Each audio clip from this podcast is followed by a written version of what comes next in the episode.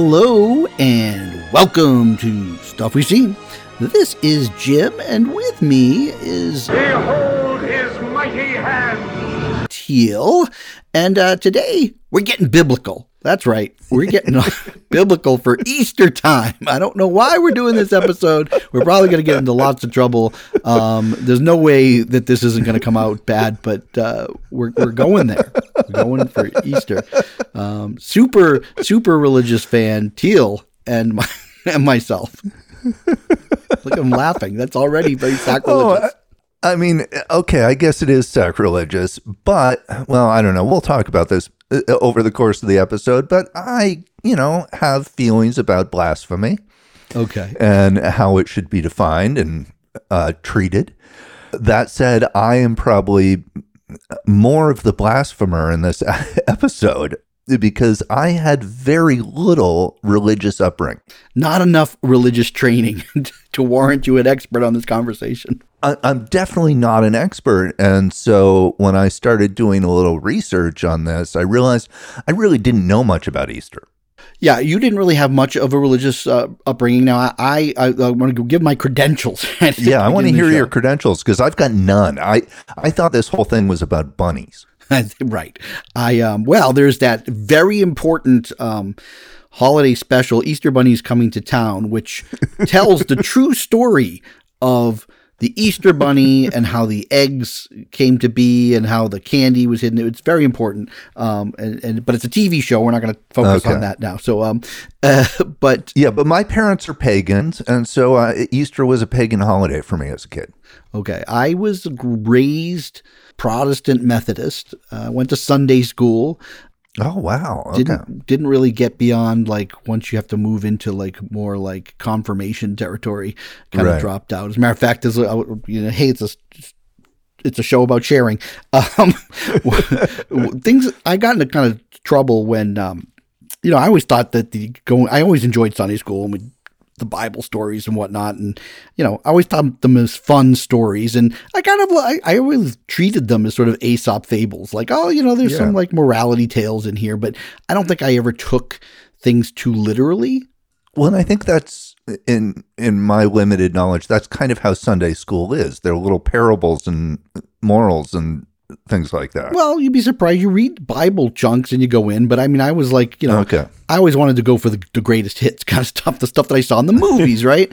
And um, I got into trouble one day um, as we were getting a little bit closer to like, you know, we had like a new pastor guy and he was a little from the South and I think he was a little bit more religious than what we were used to. And, you know, he's going on and talking about Adam Eve and I had put up my hand. And I mean, I'm not wasn't being a wiseacre, right? And and you know, he wanted I wanted a question, and I I said, well, okay, so I, I, let me get this straight. So are we saying that like Adam and Eve, like all that happened, it was kind of like in one spot, but then like over in another part of the world, we had the, like the dinosaurs. How did that all work out? Since the dinosaurs came and evolved from fish, and then the apes. He didn't have an answer for me. He just said that's not the, this isn't the right place for that conversation, and I knew my days were numbered. You know, um, I also there was a realization, and um, this is just my own journey that uh, when I realized that Santa Claus was not a real thing, right. and that my parents had created this bamboozled you. this mythology and all the hopes, and that that you know something that was so fantastical uh, that couldn't really happen, and and logistically it'd be impossible, and it just didn't make sense of any kind of physics or science. Yeah. Um, if if that, which was told to be absolute truth, was not real. then I was like, well, wait a minute, but what about all this Bible stuff? Some of this stuff's just not happening for me. And so, like I said, I, I knew my career was limited. Yeah. Um, and then I kind of went on my own journey after that. So um, I am not a I am not a religious or spiritual person. However, however, I do love myself some good sword and sandals and some good uh, Bible movies. They were always some of my favorites growing up. Okay, so you said that that you were looking for the greatest hits in Sunday school, the things you had seen in the movies. Just give me a little over because I didn't I didn't watch any of these movies as a kid. I, I knew about them, but uh, they were not something my parents would allow me to bring home from the video store. Okay, so my favorite growing up. And then by the time I was old enough to bring my own stuff home from the video store, I was definitely not interested in watching the Ten Commandments. Well, that's the greatest Easter film of all time. it has nothing to do with technically Easter, right? Um, but yet it was on around Easter time every year, and I associated the Ten Commandments, and it was always on two nights, Saturday and Sunday.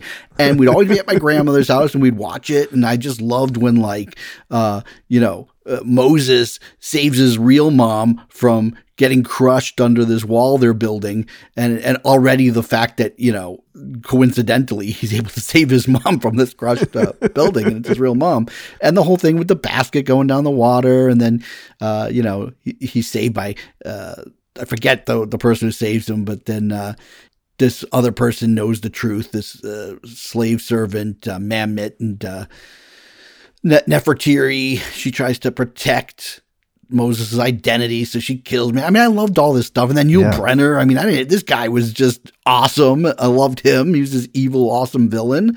Ramses. I, I loved it every year, but yet I wasn't old enough to stay up like for all the good Oh. stuff at the end. I never got to see like the burning bush and the, and the Ten Commandments being made. And I, I think I'd always get to the part where the seas parted and then they'd have to go to bed. And eventually I got to see the whole thing, but I, I don't think I quite understood how all the pieces interlocked and that Right. it was shown because Passover is around the same time of Easter because of course that on the Last Supper, Jesus is celebrating Passover because Jesus was Jewish. Correct. You know, so I something mean, I learned from watching these movies. yeah. Um, so, you know, piecing all these together, there was that. And then my dad, like, whenever, you know, we didn't have cable back then and when I was a kid. Right. And, and you had only a few stations. Uh, the UHF stations on Saturdays and Sundays were always showing a bunch of movies. And man, they always had some of these uh, biblical films running around this period Right. of time. I don't even know what the names of some of them were, right? I'd, I'd find out later, but like I'd be watching them because my dad was watching them just because he likes those good old, you know, epic romps. Um, Right. So that's how I'd see the greatest story ever told with Max von Sydow. I never sat there and watched it like, say, beginning to end every year. It just happened to be on and you'd like watch a chunk of it. Yeah, and that movie has a few different cuts. Well, yeah, it, it was one of those that got chopped after the road show because it was shot in ultra Panavision, Yeah, 70 yeah. millimeter, but it was really long. And like the critics were like, how did I think that one of the critics had said, uh, how did George Stevens tell the most boring story ever told? um, so they would chop it down, right? So they could get more screenings. Apparently, there's a two hour version and it's a four hour movie. So, yeah. Um, so, you know, and they didn't lose anything by cutting it to two. right. We discovered with some of these long movies, I'm watching some of these silent films that, man, it's like five and a half hours, but it could have been one. Right. and then uh, another one that I would watch was this one my dad loved because like he's like, oh, you got the theme where they they feed the Christians to the lions, and I used to always watch this movie that I felt was really boring. I had no idea what it was, and then years later, as I was trying to go through lists of movies, uh, I came across Quo Vadis. And it was one of these like you know sword and sandal epics, Yeah. And I was shocked. I'm like, this is the same movie. This is the one where it Oh. tells the early days of Christianity, where the Romans were trying to like snuff that out, and uh, they were feeding Christians to the lions. That sounds kind of cool, actually. you never seen Quo Vadis? No, I'm Oh, telling you, like- I didn't watch any of these movies as yeah. a kid. This, I'm, I'm totally new to this. This is why I'm curious to hear from you about these movies. Oh, and then there's like the robe. Tell me about that. That's where uh, you know there's like this whole sort of side genre of movies that deal with uh, Christ or the the crucifixion or the aftermath, told from different characters that are touched sort of by the hand of Jesus. Oh, okay. and this is a Roman soldier, and he he might have been like I haven't seen it in years. He might have been the one that stabs Jesus, but it, like the blood of Jesus hits this robe that was supposed to be like Jesus's robe before he was put on the cross, and then the Roman oh, soldier, Oh, okay. and then so I think he starts following, you know, kind of the the disciples post Christ. Okay. Yeah. Interesting. There's like Barabbas, you know who Barabbas is now, right? Yeah. And Yeah. Now, Barabbas, now I know, but I didn't have any idea. Wait, what about Barabbas? I'm just laughing that you had no idea these stories. Like I am so like versed that you'd think I was going to Bible study for like weeks or something. But um, but like Barabbas. Yeah, so it sorry. I still don't. I mean, I watched, uh, you know, in preparation for this episode, I, I, I did watch The Passion of the Christ. I had never seen it before. That's crazy. That you didn't see it. Through the whole movie, I'm going, huh, I wonder if this is in the Bible or if Mel Gibson added it. I'll have to ask Jim. I mean, look. So my here's because my. I, I was like, wait, there's a guy who helped Jesus carry the cross for a while. I'd never heard about that. Oh yeah, yeah. So um, you know, you the Bible. a lot of times in these um, these movie portrayals, they have Yeah. Christ carrying the cross um, all the way up, and then there's some movies where he's just uh, tied to the cross. Others he's nailed to the cross. Others is that he is nailed and tied to the cross because if you didn't tie the hands as well, Right. then would the just nails would. Right you'd rip off and to be agony and pain and you know you don't want anybody pain and suffering while you're up on there. You should put the nail through the wrist. Actually, that's i think another thing that some of them do. So there's you know the, everybody has their own version but uh, it's supposed to be that he's helped carry the cross and that he doesn't carry the cross. He may have started it or that or that someone carries the cross for him. So one thing I noticed in Passion of the Christ is there's two other guys that are being crucified that day too. yes yeah it's usually always three yep Yeah. Okay. So three total counting the jc so the the two other guys have just the cross piece of the cross strapped onto their shoulders, and they carry that. But then Jesus has his cross fully assembled to carry up. that's right? because it's part of the mythology Okay, but you cross to bear. You have to bear the cross. It's part of you have to bear of the cross, yeah. but but but then in one of the other movies so after this i was i, I thought okay I, I gotta see what's going on here. So i watched probably six or seven different crucifixion scenes from different movies. Okay. What's your favorite? well i was like what uh, you know I, I i watched the passion of the christ. I was like i want to see how other movies do this. And some of the other ones they don't have the fully assembled cross. Uh some of them Some assembly required. they do the stages of the cross differently, or the stations of the cross. That's come what on, get called. it right. Stations of the cross. They do the stations of the cross differently in each movie. Uh, in, in some, the the bearing the cross part is really short.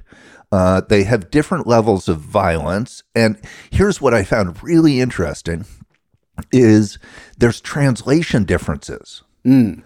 And so in some of these movies, he says, God, why have you forgotten me? In some, he says, God, why have you forsaken me? Uh, in Passion of the Christ, he says, Father, why have you forsaken me? If you want the actual Bible translation, you got to go to Gospel according to St. Matthew, the Pasolini movie. Okay, and, and yeah, so what is the translation in that? I didn't, I didn't know you'd ask me that. I wasn't prepared with all the translations. Okay, so just- so that one is considered the most literal translation, right? well, it's, it's all the text that's actually spoken in Gospel according to St. Matthew is from the Gospel according to St. Matthew. okay, but even still, they're translating it into Well, yeah. Italian. Yeah. Uh, and then um, translating it back into subtitle. But but the, the the like the word the the word that's being used I don't know what the word is in the in the Bible but it can be I guess translated as father or God. Hmm. And so I find that interesting because they have really different meaning when he says that at the end. And then I don't know, I just I, I, I that whole scene I hadn't really seen before and so it was cool to see a bunch of different versions of it.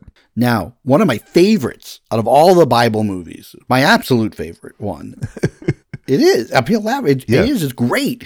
Um, uh, is Ben Hur? Right now see okay, Please, not you, knowing you are not going to tell me you never saw Ben Hur because I'm going to reach to the microphone and slap you. I've seen Ben Hur. Okay, because I mean, I, I but I feel I want to say that I don't think you've truly seen it unless you've seen it in the theater. I've seen it in the theater twice, and man, it is just an awesome uh, theatrical experience. Yeah. So Have you seen it just like pan and scan like on TV? yes. Yeah. And it's an ultra Panavision movie, so to see it pan and scan, you're I- missing so much. I'll, I'll give it another watch based on your recommendation. But Well, I mean, is have it to. cheesy? Yeah, but but here's the thing. uh, Okay, so you said right off the bat you like some sword and sandal stuff. Yeah. I, I throw this is in the subgenre of sword and sandal. It is in the subgenre of Yeah, sword and sandal. swords right? and sandals all over the place. Well, when you say sword and sandal, you're mostly, I think, talking about the Roman Empire. Yeah, but that's all, but that's all infiltrated. And I mean, the, the Romans. No, that's my point. The, uh, that's my point. That's why it's part of the genre is that it that period of time, the Roman Empire type period, is what we're talking about with sword and sandal. I guess maybe sometimes it's Egypt too. yeah, and Jesus and his merry band of partisans. Yeah. So anyhow, yeah, this is a real learning experience for me, and I still don't totally understand Easter. Well, I mean, do I have to now to explain that? First of all, do you ever see the Last Temptation of Christ? Right, that one. Okay, that's the that's really the only one I had seen. This this is the one that I think is honestly it's one of the best the best Christ movies. And it's funny because you and I remember very distinctly back in 1988 the Yeah. amazing controversy, which was ridiculous by the way, of this movie that it was being you know hailed as some kind of blasphemy. Oh, it was picketed and protested. But mind you, it was really focused on one thing. And that was because, again, mostly unseen, they were saying Christ is acting like a man and he's having uh, sex with Mary Magdalene and this is blasphemous. And I want to tell you, if you've never seen it, you've only been afraid to see Last Temptation of Christ. Right. That's not what the movie is about at all. And if anything, this is what's so great about it. If you if you're going at the movie from like a true believer standpoint, then you'll appreciate the last part of the film is that this is the last temptation of Christ by the devil because he spent 40 days of contemplation before coming Right. back off the mountain, coming down to his followers on Palm Sunday, and he's tempted by the devil um, to stay away from being, you know, God's deliverer.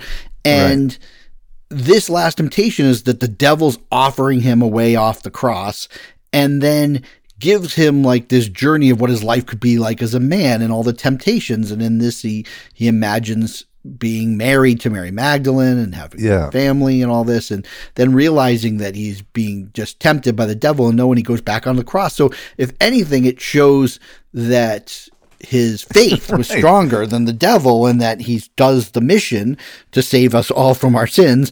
Um, but, you know, so essentially what Easter is this Christ comes down off the mountain, Palm Sunday, they go to the temples, they see that nobody is obeying the Sabbath and all of the uh, priests and stuff, they're conducting, you know, businesses inside the temples and he uh, storms that and uh, you know smashes all this stuff and uh, says, you know, Yeah, I've heard guys- about that. yeah, right. So then, you know, then there's this big decision where his followers think that he's going to lead a rebellion, but that's when he's like, well, not exactly.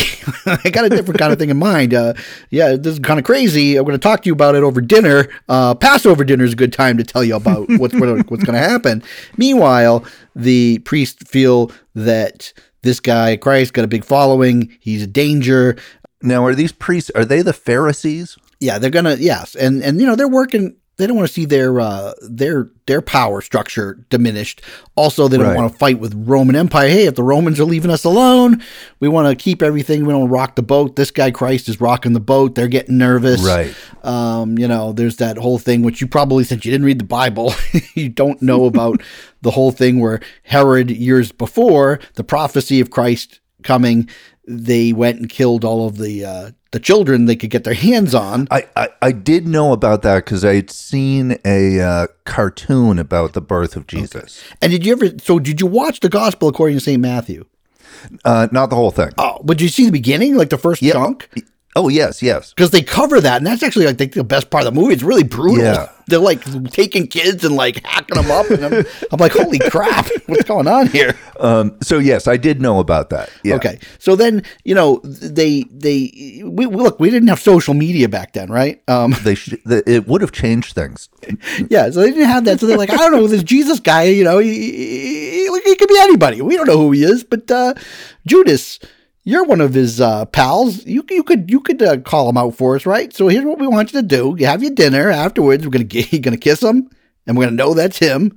And uh, there's nothing gay about that at all. And uh, and uh, then we're going to take him away. So he agrees for some, uh, you know, some pieces of silver. And Right. so then on uh, the dinner time, uh, you know, way to spoil the ending, Christ tells him one of you's going to betray me. And Judas is looking like, how does he know? Uh, he's like, someone, one of you's going to deny me. And then, you know, uh, and uh, I'm going to die and then I'm going to come back. Okay. And So by the way, here's my blood, drink it up, and here's my body, eat it up. Oh. And then the rest is history. and that's the Last Supper. That's the Last Supper. That's Thursday. He gets arrested. Um, That night he gets arrested, or Yeah. the next morning. no, that night. he gets Okay, arrested yeah. that night, and then you know uh, Herod's kind of like, I don't know what to do with this guy, and they're like, well, why don't we take him to like you know the head uh, head police chief there, Pilate, Pontius Uh-huh. Pilate. And, Oh yes, yes. And Pontius Pilate's like, eh, what am I going to do with you? what am I going to do with this guy? I don't know. What am I? What, am I- what do I do? I don't know. I, you know, he's just uh, he's just uh, he's you know, he's just like one of those prophet guys. Uh, he He's hasn't done just- anything we wrong. got plenty of those prophet guys. Yeah. Yeah, he's like, I don't, I don't know. He's like, well, I don't want to crucify. I don't know what to do with this guy. All right, I'll let the people decide. And you know, the people like, they, they want to, they want to have a, you know, they, they have some bloodlust and they want to decide, yeah, let's get rid of this guy. And so then, yeah, you know, they crucify him, and then uh, that's on Friday, Good Friday, and then he Okay. uh, he he dies. He's the last one to die. Then the earth gets a little bit shaky, big storm. Uh, he gets taken off the cross. Uh, his mom and some pals wrap him up, put him in a cave. Takes a rest on Saturday. Sunday they come back. Hey, the stones moved. What the hell? Someone's taken the body.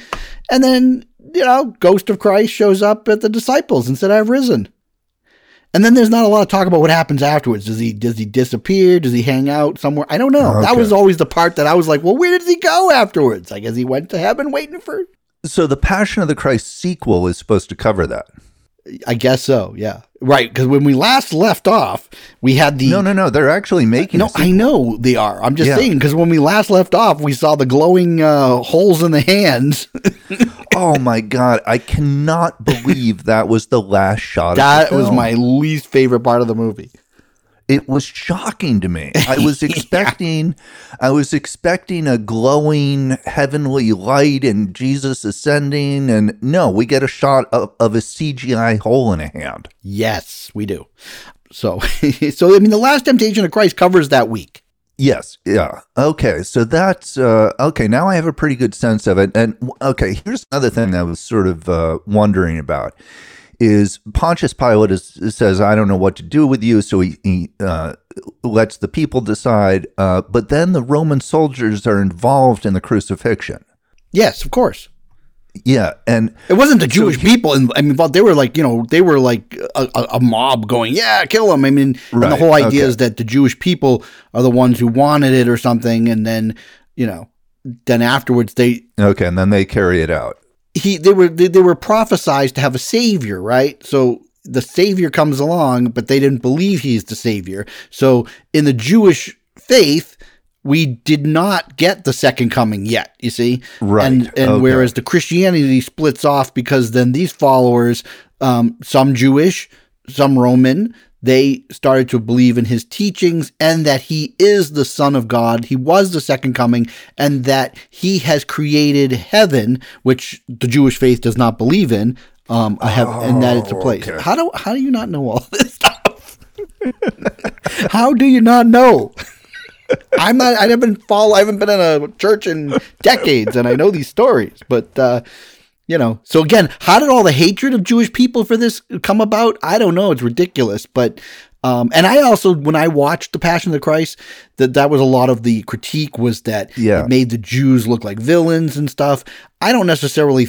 I I just thought I was following the story, but I also understand that when we have this insane history of of uh, persecution and hatred Yeah. towards Jews for crazy, silly reasons, that something like this ends up being a tool to be used by xenophobes.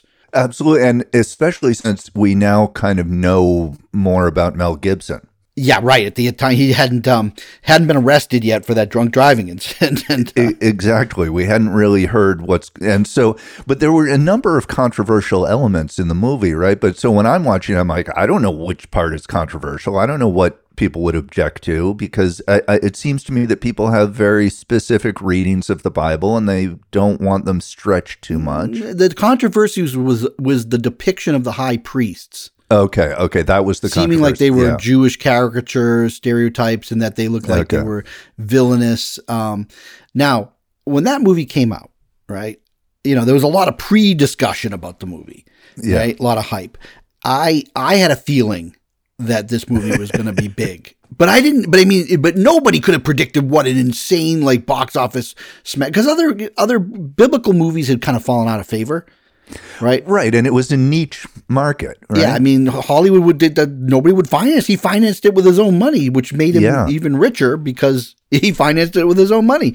Um, and it was a it was a 30 million dollar budget and it made 600 million. I know worldwide, three hundred in the U.S. I mean, and at Yeah. the time, three hundred in the U.S. it was that was crazy. So Yeah.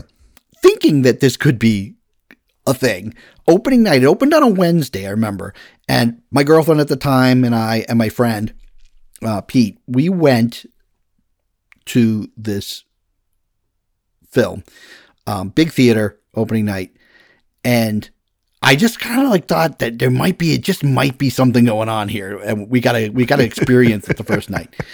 And I didn't know if there'd be protest or what, but we get in and a place very quickly was we got there a little bit early i was like wow we got to make sure we get a good seat and it was going to be one of those two things where either no one was going to be there and we got there early for nothing or it's going to be packed this place was an absolute zoo it was sold out by the time the movie started there were this is why i was surprised there were tons of youth church groups in there Wow. Okay. kids wearing like Christ or whatever shirts and all this stuff. And there was this weird fervorish atmosphere that clearly there were people in this movie theater that were in tuned to something that I wasn't, in that this was going to be the definitive story of the whole last week of Christ's life Right. this was the film that was going to get it right and really show us or something.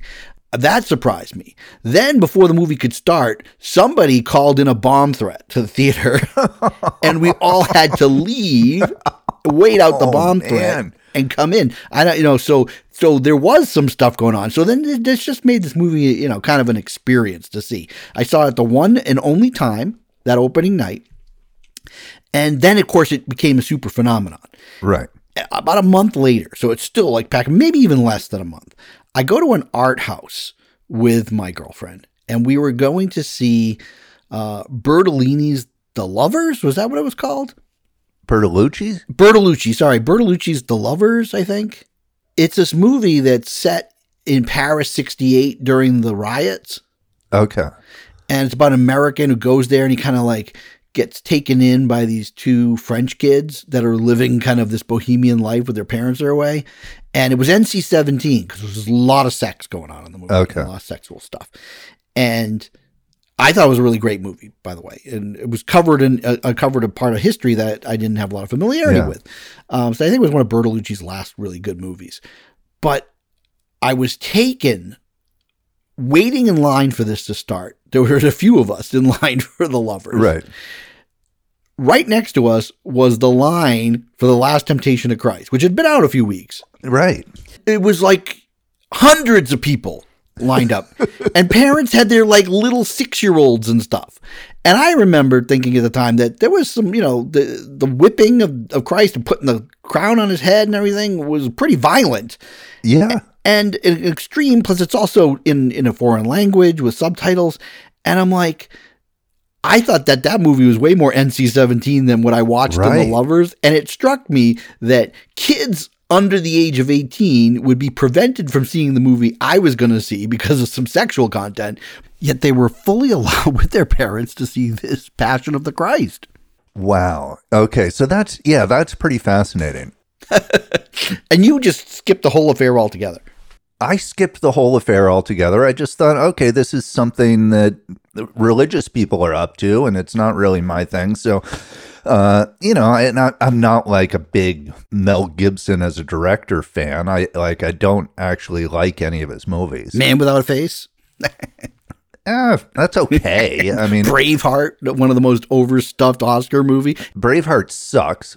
It really was not a good movie, but uh, that year uh, they didn't really nominate the best film of the year anyway, so that's why Braveheart Yeah.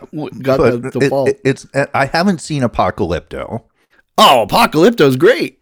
Yeah, I've I've I've been wanting to watch it. I just haven't gotten around to Gosh, that movie's awesome. So here's the thing: watching the Passion of the Christ, I thought it was kind of violent, but uh, it, it wasn't like uh, stomach churning for me. Sometimes I, I uh, sometimes violence is kind of upsetting to me in certain contexts, and it wasn't that upsetting to me. I came away uh, so I I I, I watched. I thought, you know, this is actually this is a pretty good Jesus movie, right? Like I got a message. I, I got a message from it. I like. You're ready to convert. I'm not ready to convert, but I could I could see how people could have an emotional reaction to this. Hallelujah. Teal is born again. I am. Praise Jesus.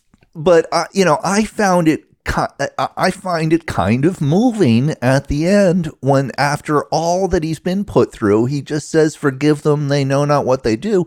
That's pretty powerful. Well, that's the powerful message, right? Of he's supposed to go through all this suffering, but yet he himself, and, and I think what you're struck by is the fact is the message of Christ is far different from the reality of the groups that fervently support it these days. I- Exactly. and and I don't know how you could come out of this movie with anything other than we need to love each other and not persecute people for their beliefs and if somebody blasphemes we should love them and not torture them and people are uh, faulty and make mistakes and can be forgiven and loved and we need empathy and humanity i don't know how you can walk out of the movie thinking we need to persecute more people this is the the most uh, interesting thing is that uh, balance between the message versus how it gets obscured today. yeah Um, and culturally gets turned into something really weird. Something really but the message just seemed so clear to me. There was there was no anger in this movie. It, it was you know the opposite of that. And and so yeah i don't know how that message but all those people went and saw the movie that you know you're talking about that were hundreds of people in line for the movie. Religious people went and saw this movie. And how did they not get that message? I don't We- understand. Well, you know, we grew up right, and of course we were just very, very little, but we were coming out of that, out of those hippie days, and at the time, Yeah. like there was that whole hippies for Jesus, the real love message of him Yeah. that was kind of a thing for a short period of time. so i guess uh like jesus christ superstar would sort of fit into that right Right, because that was the rock opera. Andrew Lloyd Webber had created it as a as a record, and then it got adapted onto uh, Broadway, and then they made a movie of it where Norman Jewison uh, directed it, and that kind of has the hippies putting on a play that turns into the movie, right? Yeah, but it but it has sort of the hippie love kind of vibe to it. Yeah, like that and Godspell. So those kind of rock, Haven't seen that. those yeah. rock Christian musicals were big back then. Okay, so this, you know, it's interesting to me because that's not what I was expecting from Passion of the Christ. Yeah, I mean that's why I always go into these movies with a pretty um, open, you know, book. And of course, if think of anything, what happened is the success of Passion of the Christ. It kind of turned into a whole cottage industry of independent, sometimes religious organization backed Christ movies or religious themed movies that they knew that the studios would never make. So they started making them and promoting them within their churches. And those would all become hits. And those are the things that like Kirk uh, Cameron is involved in and stuff like that. And then Kevin Sorbo and now Jim Right. Caviezel, he's on the, he's on the uh, super Christian bandwagon as well. Well, he's always been a super Christian, but wasn't necessarily just doing those movies. Right, but yeah, he pretty much went all full in. He went full full foxicated, and uh, you know that mixture of right wing politics and Christianity. Oh, I didn't realize he was doing that. Yeah, Okay. yeah, he's uh, so you know. But now I thought he was a good Jesus, though. I got to say. He was a pretty good Jesus. I mean, you know, it would be better, I guess, if they actually went and got uh, like a Palestinian, right? God forbid that, you know, like a Jewish uh, Oh, that- person. or, okay, his eyes in the movie are gold. Uh, that was probably a choice. Okay, uh, I mean, because clearly it's contact lenses. The other thing, since I watched all these crucifixion scenes, uh, Passion of the Christ does something different than all the others in the depiction of the Romans. Yeah. Is the people who, the guys, the soldiers that are whooping him are laughing it up and having a grand old time in Passion of the Christ. In all the other movies, they are serious and doing their job. And I thought that was a really interesting choice because it doesn't change any of the action, but it is the portrayal. And it it, it casts the Romans not not so much as an evil, oppressive empire, but as a bunch of uh, uh, sickos. Yeah, and let's face it, there is no. I mean, if we want to get into historical context, there's no, there's not a lot of historical proof that even Jesus existed. But that's, I know people would blaspheme that, but uh, but let's just say he did, and all this happened. That portrayal of how he would have been beaten by the Romans is probably pretty accurate. Right. It was uh, yeah, okay. I I just didn't it was the laughing about it that uh, really changed the mood of the sequence and I thought that was an interesting directorial cho- choice. Well, what I like about the movie Ben Hur is Yeah. that you know again these are movies that you always have like the, the Christ surrogate. It, it tells parallel the Christ story with Ben Hur's story. And most of it's Ben Hur's story, but Christ pops up a few times, right? It starts with Yeah. the birth of Christ. And then Ben Hur has a run in when he is a slave and he is like barely alive and he needs water. A Roman won't give him any water. And Christ is there preaching at the same time. And Huh. And Ben Hur looks up like he's he's just about to die, right? This is his moment. He's not going to Yeah. make it. But then you have the amazing uh, Miklós Rózsa score. And you see, of course, you know, the Christ. You never really see his face. Like it's kind of like backlit Oh, okay, in the right. sun. And you hear that, you know, dramatic music. And he gives water to Ben Hur. And Ben Hur looks up and he sees him. But then this Roman comes over and is like, "You can't give water to him," and then the guy's like stopped because you know the power of Christ uh, Oh, kind of right. shies the Roman away. But it's this one moment that he sees humanity in man through Jesus. That's cool. And then at the end of his journey, right after he's now like you know successful in the Roman, but he he he decides that he's not going to join the Roman Empire and he's just going to go back to his family, and that's when he finds out that his former best friend and uh, possible ho- homosexual lover that they allude to in the story, but they don't, becomes his rival. And because and that's basically there's a whole subtext there that Ben Hur spurs his best friend's offer to become, you know, a Roman soldier. Right. And so his friend also spurns his affections for him in a sense, so that he punishes Ben Hur and his whole family. Um, and then, of course, he gets his revenge through all his journeys. And then, of course, the big chariot race. And then Right. on the death's door of his best friend who got run over by the chariot, he tells Ben Hur that his uh, mother and sister can be found in the Valley of the Lepers and Ben Hur takes them, and they're all, they're they're they're dying. And then somebody mentions, well, there's a man that you might be able to see, which is Jesus. Goes to see them, but by then Jesus has already been arrested, and Ben Hur Oh, can't yeah. believe. Uh, so he he goes to watch, and he sees Christ going through the streets with the cross, Oh, yeah. Okay. the cross and he and he collapses and then Ben Hur tries to return the favor and give him some water. And Jesus gives him this gaze. It's like a really powerful moment. And then a Roman soldier knocks the water away from Ben Hur and Jesus. That's pretty great. But Jesus, you know, it's like, I got a favor. I'm going to grant you a wish. Yeah. And then then he watches Ben Hur watches Jesus crucifixion. Um, and he's really moved and he goes back and he tells like this woman esther who's been kind of like she was like a servant of the family and a best friend and Right. also the person he loves and this old guy or her father like feels so bad that he had taken ben to see him and that all this had happened instead and then as you see like the storm happen the blood of christ drips into the puddles and stuff and had goes in and uh this person Esther had uh, taken them to hopefully see Christ and maybe you know get some kind of salvation for them in their uh, leprosy. Well, the blood of Christ into the water and stuff and the rain it cures their leprosy.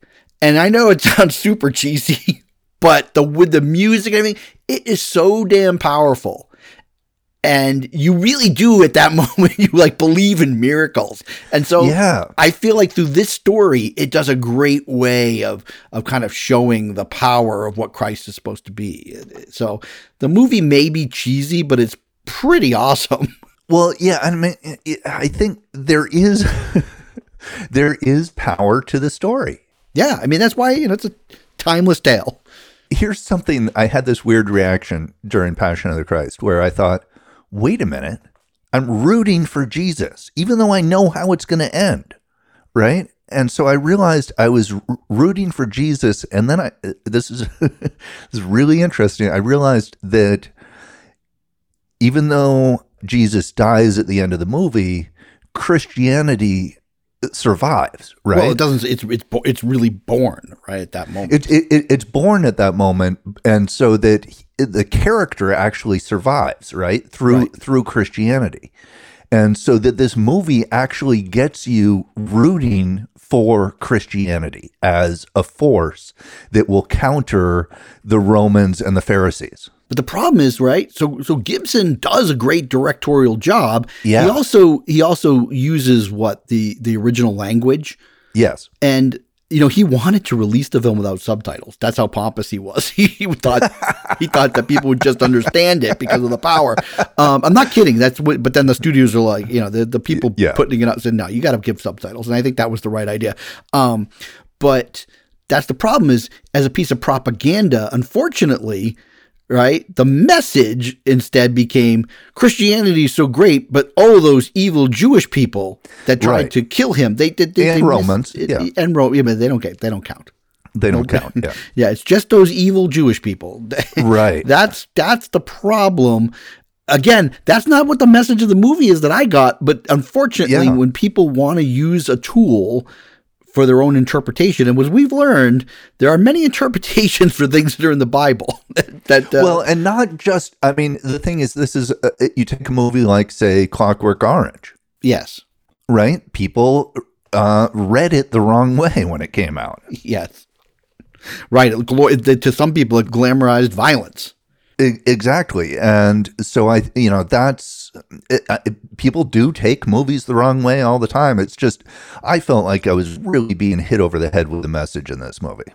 we well, we only have so much time, and, and there are other Eastery themed movies that we could talk about that people might want to watch. Right? That was what the, Yeah. The crux of the show is. So I'm going to throw out some other things that Yeah, people throw out might- some titles. Some things that people like. Now, here was controversy. I mean, and we were talking death threats, protests, whatnot, and stuff that I remember happening. But I was like, I can't imagine why a movie would cause all this. And then a few years later, I finally saw it, and I still couldn't understand why people wanted to do that. But, but only because nothing shocks me to the point where I'm like, this is blasphemous. It's a movie. I feel like you got to take different things. And I also feel like making fun of religion if you can't make fun of anything, like I mean, you know, people have to laugh, and so Life of Brian, Monty Life Python, of Brian. that Yeah. is a movie that literally caused all of the people of Monty Python receive death threats. Okay, I didn't totally know that. And so when I first saw that movie when I was a kid, and you know, because I was definitely allowed to watch Monty Python movies, but not uh, Jesus movies, I didn't get I didn't get a lot of the jokes. Oh, okay. Well, maybe you should go back to it now because we're gonna watch it. We're gonna, as a family, we're gonna watch it this Easter. I have gone back to it, uh, and it, not very recently, but maybe 15 years ago, and uh, I I- and I got a lot more of the jokes. Um, but it was an interesting thing watching it the first time and not getting the jokes. And It's like kind of like the great dictator version of Jesus Christ, where it's like somebody's mistaken for Jesus the whole way through. but it is hilarious. Um, it, no, it's more like. Mr. Klein. yeah, right, right. Um, so, all right. So there's one for people who just want to laugh at Easter. There's that. Um, you've got your non-religious, right? But but but Easter's even in the title, Easter Parade. I uh, am a huge fan of this movie. I know I've your it family least- loves that film. My daughter at age five was obsessed with this movie, and we just watched it. Was, you know how kids do, where at that age, where they just watch the same thing over and over again. Yes. this was one that she watched over and over again. I loved the soundtrack, the the Fred Astaire and um, what's her- Judy Garland are just fantastic. It's a it's a love story, and it ends with a, a nice walk through an Easter parade. It and uh, it also opens with this amazing sequence of Fred Astaire in a toy store. Uh, playing drums on all the toys in the store, uh, and Fred Astaire had retired two years before this movie. It was supposed to be Gene Kelly. Uh, Gene Kelly broke his ankle and begged Fred Astaire to come back out of retirement and do this movie. Wow. Anyhow, I love this movie, uh, Easter Parade. I recommend it to anyone who likes, you know, 40s musicals. Another film that you put on the list, and I mean, I don't, think, I don't know if you really like this movie, but it does fit in the theme, and I'd forgotten about the theme. Um, and it's also about intolerance uh, in a weird way. I mean, there's a good message, and I think that the movie is a really good film, but it gets overshadowed by the Harvey Weinsteinification of the film. Pushing it for Oscars when it had no business being in that conversation was uh, Chocolat. Yeah. It, it, it is a good movie, but it's not, yeah, it's, But I mean, for those who are like, well, what is that? Well, it's like this, this, uh, you know, woman and her plucky daughter, like they moved to this village and hey, they're opening up a chocolate shop. Everybody should love it. Oh, but they opened it up at Lent and people aren't allowed to eat chocolate at Lent, which is the 40 days that Jesus was up on the mountain. In case you didn't know what that was uh, all about, Teal, that's what Lent is. And so you're not supposed to have the sweets. oh, And that's why at Easter time you have the sweets because you're breaking the fast. Oh, that's what the candy's about. That's what the candy's about. Yes. But basically, chocolate's like, why not enjoy chocolate anytime? yeah. Okay. So that, yeah, that's a good Easter movie. Yeah. So so there's one. Yeah. Uh, here's a movie that like you just don't see ever on TV today, but you used to. It's another thing about intolerance, or one of my favorite sub themes is that throngs and throngs of people follow Christianity. They believe Christ the Savior and his miracles. However, they have a harder time accepting anybody afterwards who's witnessed a miracle. And they don't Right. believe that they could possibly be. And that is the Song of Bernadette. Oh, don't know it. Yeah. It's a girl who she sees a vision of uh, the Virgin Mary, and people in the village think she's crazy and want to lock her up. Oh, Yeah, it's kind of like Miracle on the 34th Street, where they don't want to believe that Right. that guy's Santa Claus. it sounds kind of great. Yeah, yeah, I forget the actress, but she won Best Actress that year for that movie. Okay. It's in the 40s. But then another film, and I think it's it may be the 40s or the 50s, and I only watched this in the last few months, and the movie's flat out amazing. It's on the 250 list. hmm Carl Dreyer's Ordet, which which is translated to the word. Okay. And I won't go into the details, but it's all about very religious people hmm being intolerant of other people's religions. Oh, that's fascinating. Two families that one is this like super strict, like weird, like far right secular Christian. And if you're not part of his church, you don't really believe in God the right way. And this other family, there's like a, you know, there's the, the old daughter and the son on the other side. They want to marry, but they can't because the two fathers don't agree with the other one's religious philosophy, even though they're both Christians, but one doesn't believe the other one is real Christianity. Okay, that's fascinating. Wow. and then the one who who who has his own views of things where he doesn't feel like his that that, that son's good enough in station in life to marry his daughter and that the father is too kooky with his far religion, he has an older son who is in some kind of fugue state where he believes he is Jesus Christ. I gotta see this. And Jesus, he's warning, he's walking around speaking the word of God, and that he's prophesizing what's going to happen to the family, and nobody believes him. And then he has a daughter in law who's pregnant and is about to have a baby, who then has a very difficult birch birth. And the crazy fugue state uh, son who thinks he's Jesus wants to go in there and and and perform a miracle and they want to keep Right. him away and all this other crazy stuff where the other family uh, with the super religious guy thinks that because they don't live the true word of God the way he feels that Right. it will be better off for that child if the child doesn't survive and and if the mom is to die so be it and Wow. what the movie ultimately is about is about having true faith Right. and that in this story, the only person with the true faith is the son that thinks he's Jesus Christ. Right. Oh, wow. Okay, that's super. I gotta see this. That's amazing. This movie is such a powerhouse; it sucks you in.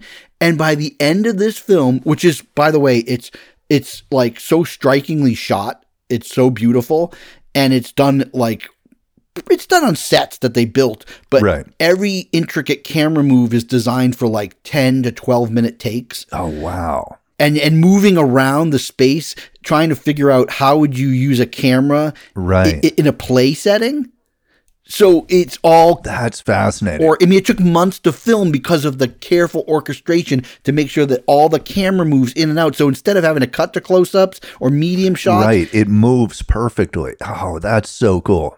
And then by end of this movie, it I'm like I said, I don't want to spoil what happens in this movie. It really got me. This movie is so good, and I again, it's a great sort of religious allegory Yeah. about about faith and what does it mean, and the idea that we are so invested in the Jesus mythology and buying every word of that, but yet if somebody claims to have that kind of connection to the heavens and We reject them as blasphemers. we reject them and we reject true miracles that might happen before our very eyes. Right. So that one I think is something that people should really check out. So here's the thing is that, you know, with my inexperience, I still find, like you were just saying, I find these movies, some of them, to be quite moving.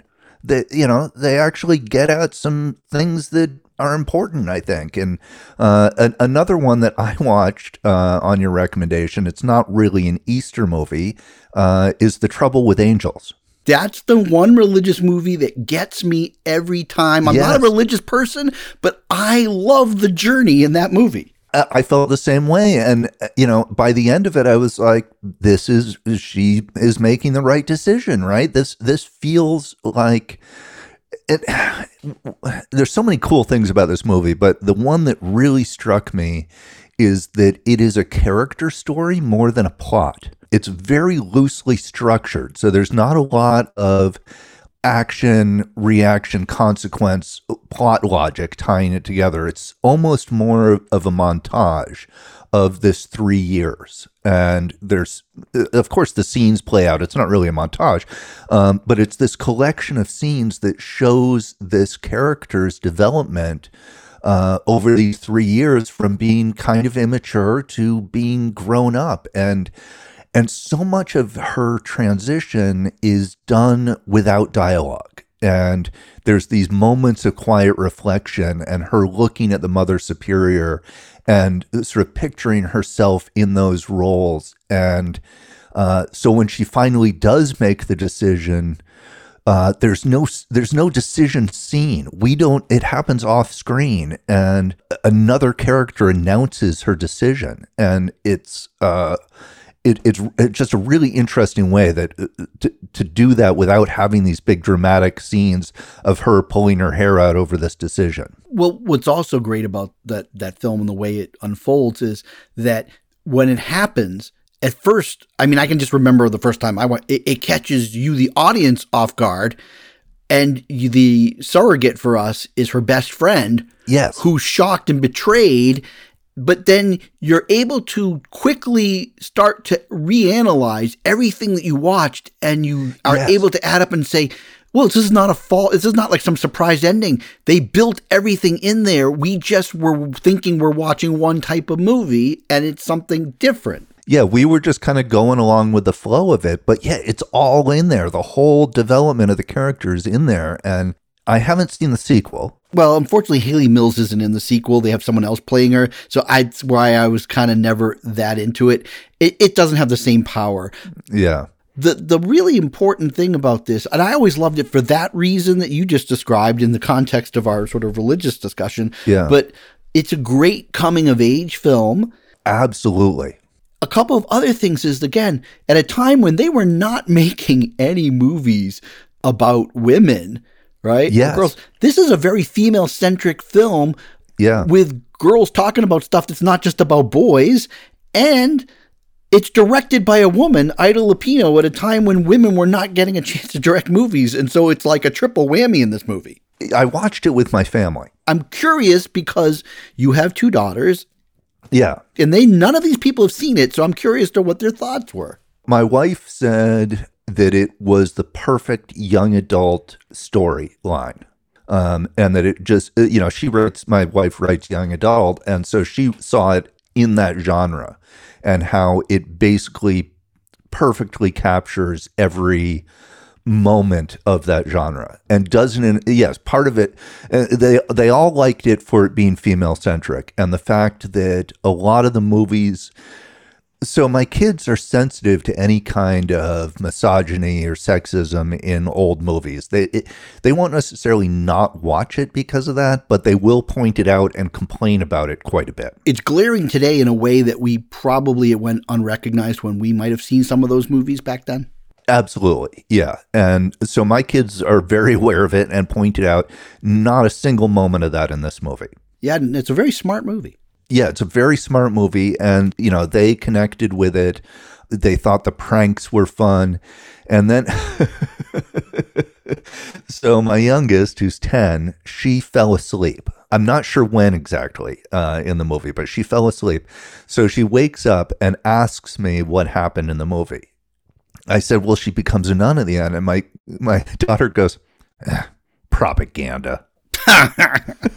well, that's the thing is like so normally, right? The cynical me would would would be like this kind of movie would hate, but like everything about this movie works. Uh, another big asset to this film is a very very memorable score from Jerry Goldsmith, Absolutely, and yes. it really adds the power. But then there's like there's moments like the the characters experience something again. A lot of mo- things that happen in this movie come unexpected. And Yeah. it also it really impacts and shapes Hayley Mills's character. And one is that her favorite teacher, the most sort of like vivacious, young, Yes. hip nun. She turns education into fun, like in horse Yeah. racing terms and stuff. yeah, the math teacher. Yeah, Out of nowhere, she passes away. yeah, just in the night. Yeah, And it's so shocking, but it also instills in her that that's the kind of nun that she would be. And then Yes. you mentioned the other person who she found beautiful is going to go off and do service at a leper colony. and she's baffled by this decision. Uh, Mary is, you know, why is this happening? But or the Hayley Mills character, it, it doesn't quite understand this nun's decision, but in coming to understand it, it has a big impact on her. Isn't there another? They meet another person who's helping them. I don't know whether it was when they have to they have to go and get bras or something. But there's the woman who she had escaped from a concentration camp or something. Yes, yes. Um, she, she's fantastic. I can't remember the character name, but, uh, but the characters are all so rich and interesting and treated as people, not as religious figures. No, no. Reading the description of the movie, I thought, okay, maybe it's gonna, maybe the nuns are gonna be a little caricatured. And it's these kids playing tricks on the, you know, the strict old nuns. And that's not what it is. All these nuns are complete, full human beings and characters. And Uh, anyhow, it's a wonderful film, and my family loved it. You know, again, I think I first recommended it when we were years ago when we were talking about movies that, that your 14 year olds or whatever could watch. Yeah. Um, or actually just for girls. You would, at the time, you were trying to find stuff for your oldest when she was younger to be like, what could she watch? And so, uh, so I'm glad you finally watched it. Again, you, you're right. It's not necessarily an Easter movie, but, you know, again, if we're looking for fun, religiously themed films, uh, that's another one that people could watch. Yeah, and it is uh, it's a it's just a really good family film, right? And I would say Passion of the Christ, not a great family film for my family anyway. No, that's to me is like Some people take their kids to it, but yeah, not not the kind of thing I would take my kids to. I mean, maybe there are people who watch it every year. I mean, I, know that uh, not all the time, but once in a while, I might pop on a few minutes to Ten Commandments if I catch that it's on at this time because there's some cheese factor. I mean, some of the lines in that movie are so hilarious. I mean, it's it's. what time of year did Passion of the Christ come out? Um, it came out I think around like March, February, March, March, March. I think so. It was right before Easter. You know. So then there was a second cut of the film. Yeah, you were saying something about this. Maybe it was something that the churches could show and it wasn't as violent exactly. or something. It- it- yeah, Gibson made what's called the Easter cut. The Easter cut. which is about three or four minutes shorter and just cuts out some of the more gory parts. And yeah, it was exactly for that reason. So because they didn't do this in my day, but apparently a lot of churches show movies. you know, Oh, they, yeah. you know, to show these things, and I mean, it's a whole it's a whole industry. It's not just a subgenre. It actually has its own studios and financing, and uh, yeah, it's a whole thing. And I, it- you know, some of these movies, I I I did a little research, and I didn't, you know, there's one called "I Can Only Imagine" that came out in 2018, not that long ago, right? Stars Dennis Quaid, that's right. Yeah. right?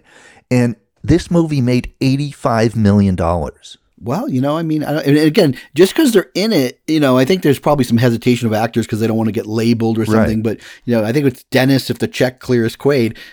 He's not like necessarily religious or anything, but hey, you know, I'll be in this movie. I want to act. but again, it's a movie that made $85 million that I had never heard of. yeah, and it probably didn't cost very much, right? And it probably didn't cost very much. But uh, my point is, this is a whole uh, sub industry with its own audiences and theaters and stuff like that. I mean, these movies don't play uh, nationwide, they, they're targeted geographically. Well, look at the Tyler Perry. I mean, he made all those Madea films. Those were all had a religious theme aspect to them, and they were all big, big hits. So, Yeah, absolutely. I've never seen one. um, yeah, I haven't either. But uh, But I'm not opposed to checking it out. I just never got around to it. So. yeah, I mean, we're not I- we're not going to be doing another whole episode on these types of films. But, But, thank you for the uh, religious education in this episode. This really helped me uh, understand that why this story uh, is told over and over again in film. Yeah, I didn't know I was going to play Minister Jim, but Oh, okay. I did. I mean, I I'm did. hoping that people who are listening to this to understand that, like, you know, again, w- here we are not discriminatory over anybody's religion or religious choices.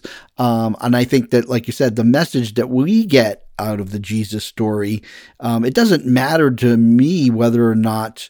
Like what's real, what's not real, what people No, believe or not yeah. believe, but it's the idea of loving other people and respecting other people and other people's religions and tolerance, which is what he teaches and what people really should get, get that out of. Yeah, love, compassion, forgiveness. That's what I got out of uh, watching the crucifixion scene over and over again.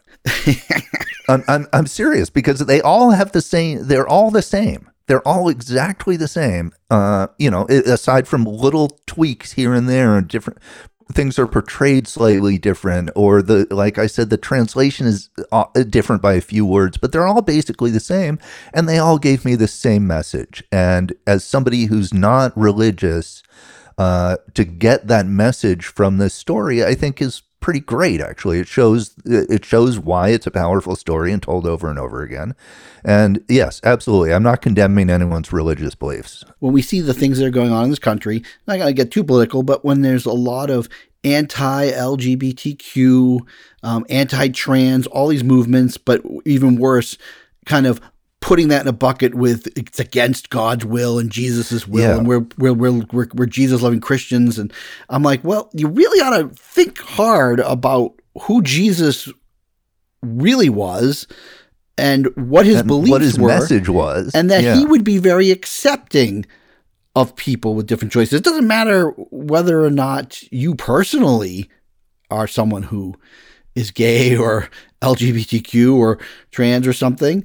It, it, it should be an accepting to let people be who they are and Yeah. not discriminate against them for their own choices and preferences. Uh, it, it's kind of ridiculous, and especially to use Christianity as your shield for the way you believe. Like, just have the guts to say you believe it because you're just a not tolerant person, but then they don't don't try to hide behind religion and say, well, it's because I've been taught that. especially a religion that's all about tolerance. Yeah. So I mean, it's, I think it's again when we watch these movies, think about the message of tolerance. So that's what I got out of out of these movies. That's that's what I'm taking away from my Easter movie adventure is that uh, this is a story of forgiveness and love. And don't forget, people, when you're watching these movies in the next few weeks, make sure you have your Cadbury mini eggs. They're oh so tasty and chocolatey. Certainly goes down well with any of these Jesus films. Cadbury mini eggs, unpaid endorsement. They're my favorite, and I always make sure I have a bag each holiday season. Now, do you like the standard? They have a few different flavors. I've tried them all. I mean, first of all, we grew up with the, the just the one with the Yeah. with the creamy yolky thing, um, Yeah. and that was always fine. But I love the mini eggs, and now they've got them in different flavors and things. Yeah. I'm I'm a more of a traditional mini egg person, though. We had some different colored ones this year. Oh, cool. Okay. They have like dark chocolate ones, which are a little too intense for me. But Uh, there's a caramel one that's pretty good. ooh, I like those. I'll try. Yeah. I'll have some the caramel mini eggs. Yeah, so those are my Anyhow, favorite. we should get going. we should because we got to get our Easter baskets out and ready. So Yes. This will be, I think, our one and only Easter themed episode. Um, but you've got now some choices from the weird and extreme. I, I think nothing is, to me, was weirder and more extreme in a, in a way than the gospel according to St. Matthew. Just to see Jesus with a unibrow kind of freaked me out. I just, I couldn't get over all of these weird looking Italian actors that they had. And they weren't even actors. He just got like people, but it, it, it was just kind of a freaky movie for me. I, I just didn't like it. And oh, uh, one last note to the listeners: if you're looking for Easter movies and you come across something called the Easter Bunny Massacre, uh, I I can't recommend it. I don't know what that is. It sounds scary. I'm afraid. I don't want to watch that. I watched the first one minute of it. And I was just gonna say I don't think they had any Easter horror movies. Um, but now you've just told me one. This is one, and uh, I watched the first minute of it, and it looked like it was shot on somebody's phone with people that have never been in front of a camera before, Oh, and with no lighting. I mean, it it was the most amateurish thing I had ever seen in my life, and uh, yeah, well, there we go. Okay, that, that's our final final non-recommendation. Um, but anyways, everyone, uh, have fun. Uh, be safe this Easter season. Watch out for stray bunnies, um, and uh, you know go see some stuff. Bye-bye. Bye.